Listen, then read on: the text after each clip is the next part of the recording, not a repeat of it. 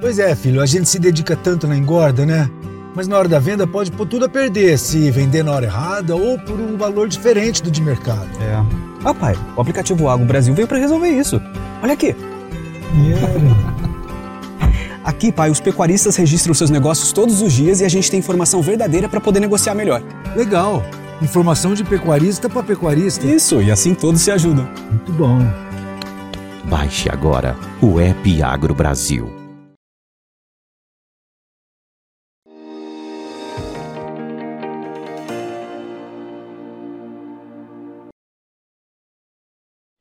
E o mercado físico do boi segue travado, sem grandes alterações nas cotações, mas o mercado futuro já tem uma dinâmica diferenciada aí e a gente já tem visto acontecer nos últimos pregões. Hoje, se confirmando essa tendência mais uma vez, mercado positivo. Vamos entender o que está acontecendo e principalmente é, ter mais informações desse mercado do boi com o meu amigo Douglas Coelho, lá da Radar Investimentos. Está aqui o Douglas comigo já na tela. Seja bem-vindo, viu, Douglas? Obrigado mais uma vez por estar tá aqui com a gente. Duas realidades diferentes, mercado físico travadão e o mercado futuro com é, uma dinâmica positiva aí para a formação de preços, Douglas. Qual que é a sua análise? Vamos começar com o mercado físico. O que está acontecendo, Douglas? Muito boa tarde, meu amigo Alexander. Muito boa tarde a todos os amigos Notícias Agrícolas. É sempre um prazer falar com vocês. Pois é, mercado físico bem travado. A gente vê indicadores né, de boa parte das regiões aí, é, das praças paulistas, né, ao redor de 325, 326. Quando a gente dá uma olhada para os preços de balcão da indústria, esses preços de balcão vão de 305, 310, 315. Então existe um espaço grande aí entre um e outro e, e esse espaço também, querendo ou não, é, reflete essa, essa morosidade, esse mercado travado no mercado físico, né? Dificilmente o pecuarista vai correndo entregar esses bois nesse preço, né? E a indústria também ofertando preços menores, ela não consegue comprar grandes volumes, ela consegue comprar grandes volumes negociando um preço um pouco melhor. Então isso naturalmente deixa o mercado um pouco mais travado, um pouco mais de lado. Mas o fato é que as indústrias fizeram escalas, né, Douglas? Se prepararam para esse momento.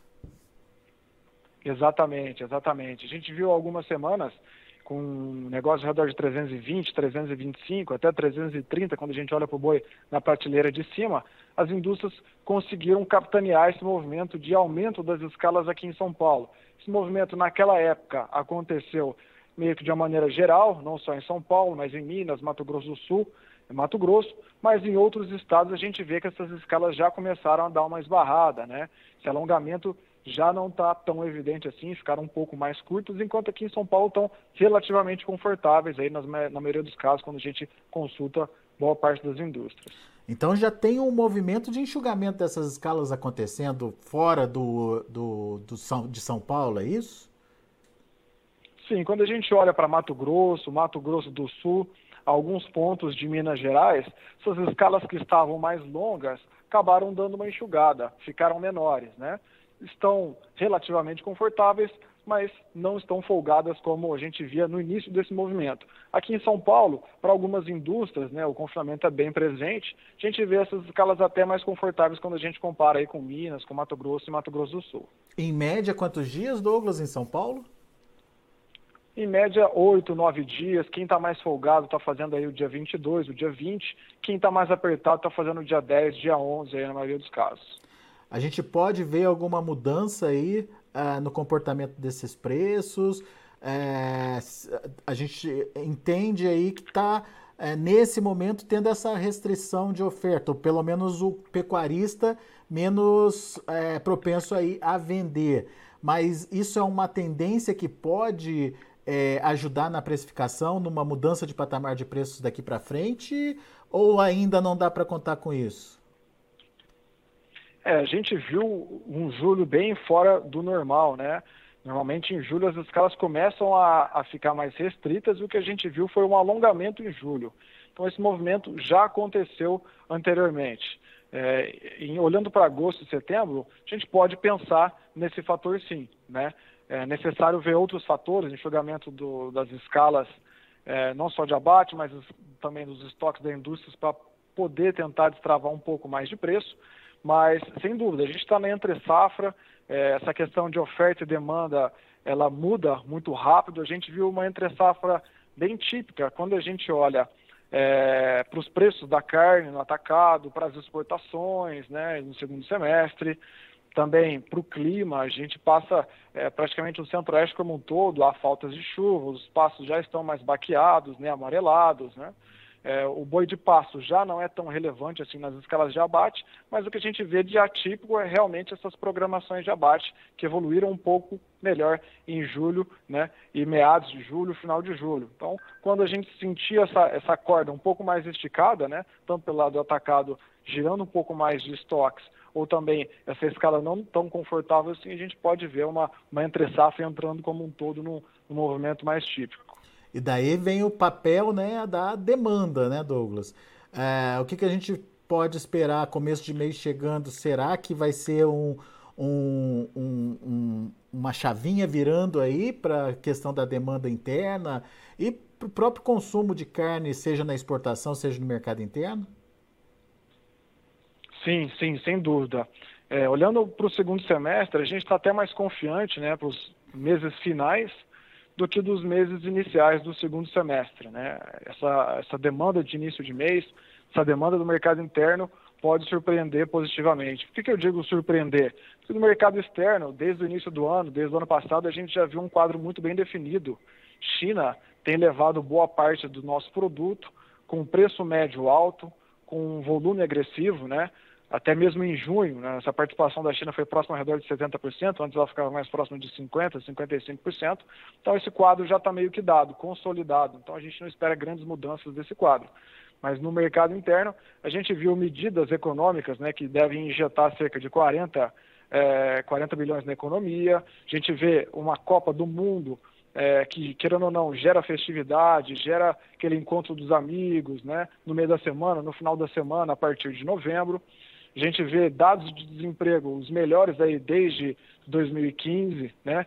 Há pessoas que podem falar, ah, tem muita informalidade. Tem, mas tem muito financeiro também rodando na economia. Nessa né? informalidade, querendo ou não, é, libera, deixa o dinheiro girando na economia. Talvez esse cenário, né, ele não seja tão nítido agora, a gente não consiga ver com uma lupa né, essa melhora, mas ao longo do tempo ele pode ser dissipado sim, e a gente está mais confiante para esse mercado interno quando a gente olha para o final do segundo semestre, quanto para o primeiro, é, para o começo do segundo semestre. Né? Então, em julho, agosto, setembro, essa virada de mês talvez não seja tão relevante na movimentação de preço, mas na medida que a gente vai caminhando para outubro, novembro, dezembro, essa virada de mês pode ser mais impactante, pode dar um pouco mais de força para o atacado, sim.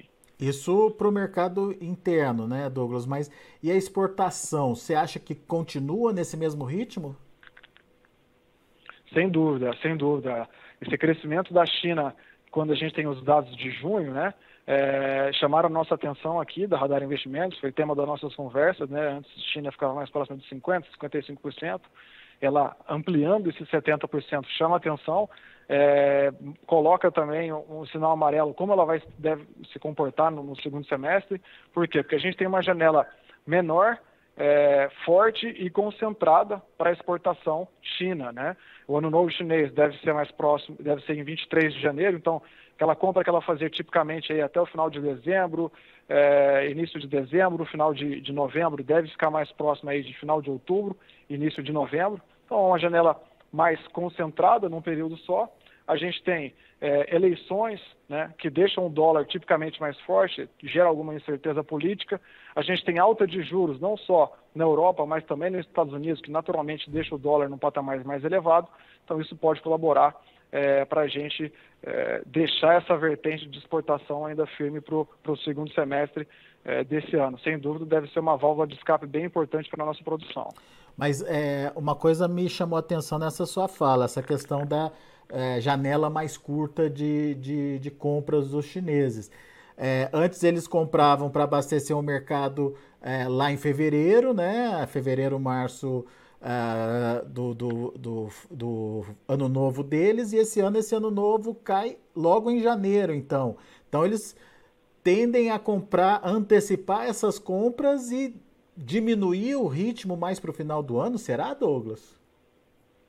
É possível, é possível que sim. É possível que essa janela fique mais forte e concentrada entre julho até final de outubro, início de novembro, depois tenha um vazio maior aí quando a gente olha. Tipicamente eles começam a voltar a comprar um pouco mais de março, né?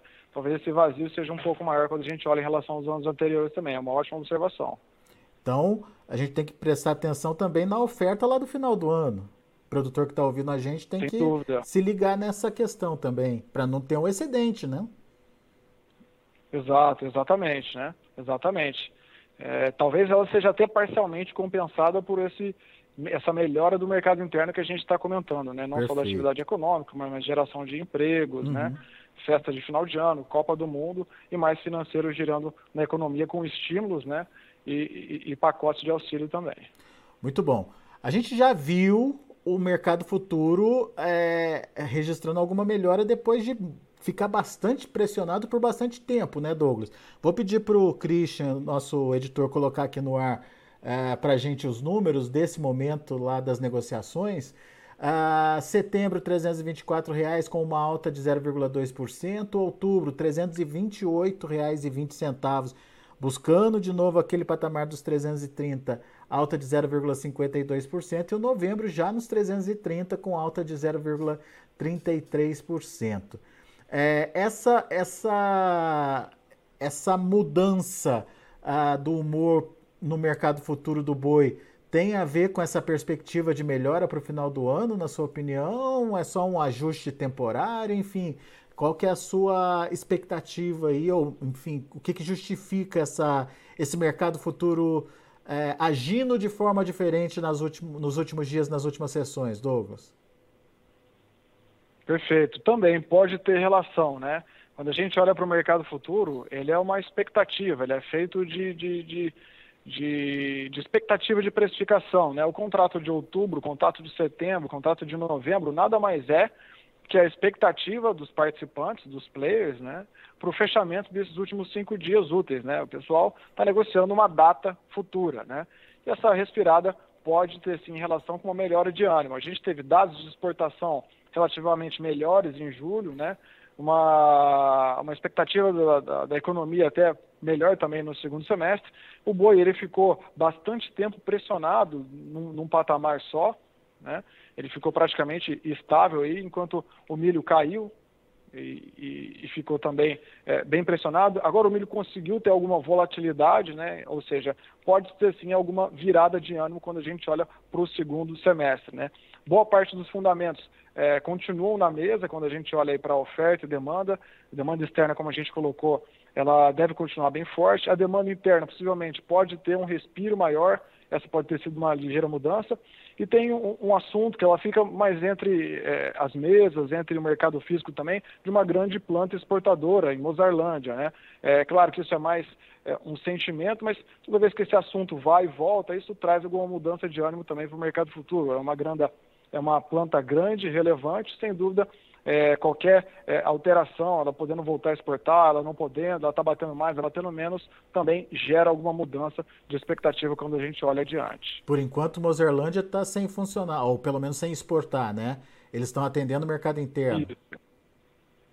Sem exportar. A gente tem informações em relação a a, a aumento de abate, diminuição de abate, né? Isso fica sempre é, girando no, no, mercado, né? Se querendo não traz alguma expectativa, mas caso eles voltem a exportar, isso traz algum alívio para o mercado futuro. Sem dúvida é um ponto que todos analisam aí pela relevância da planta é, em relação a abate e exportações. Boa, Douglas.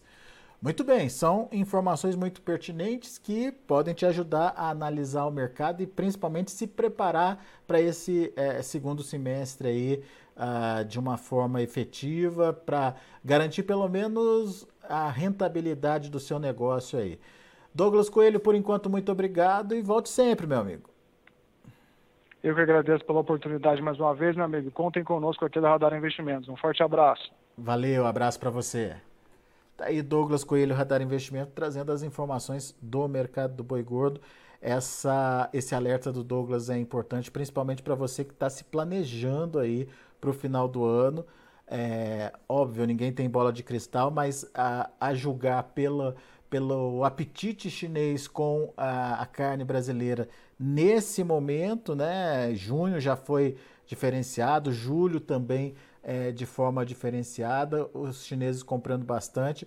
Isso pode ser um sinal de antecipação das compras para uma redução da janela é, de consumo, é, principalmente por conta de um feriado de Ano Novo lá na China mais cedo esse ano, a partir do mês de janeiro. Então, pode ser que eles estejam se preparando já para esse Ano Novo chinês e deixe de comprar ou diminuam suas compras mais para o final do ano. Então, é, pense nisso, pense nessa possibilidade ah, de é, estratégia também para o seu negócio.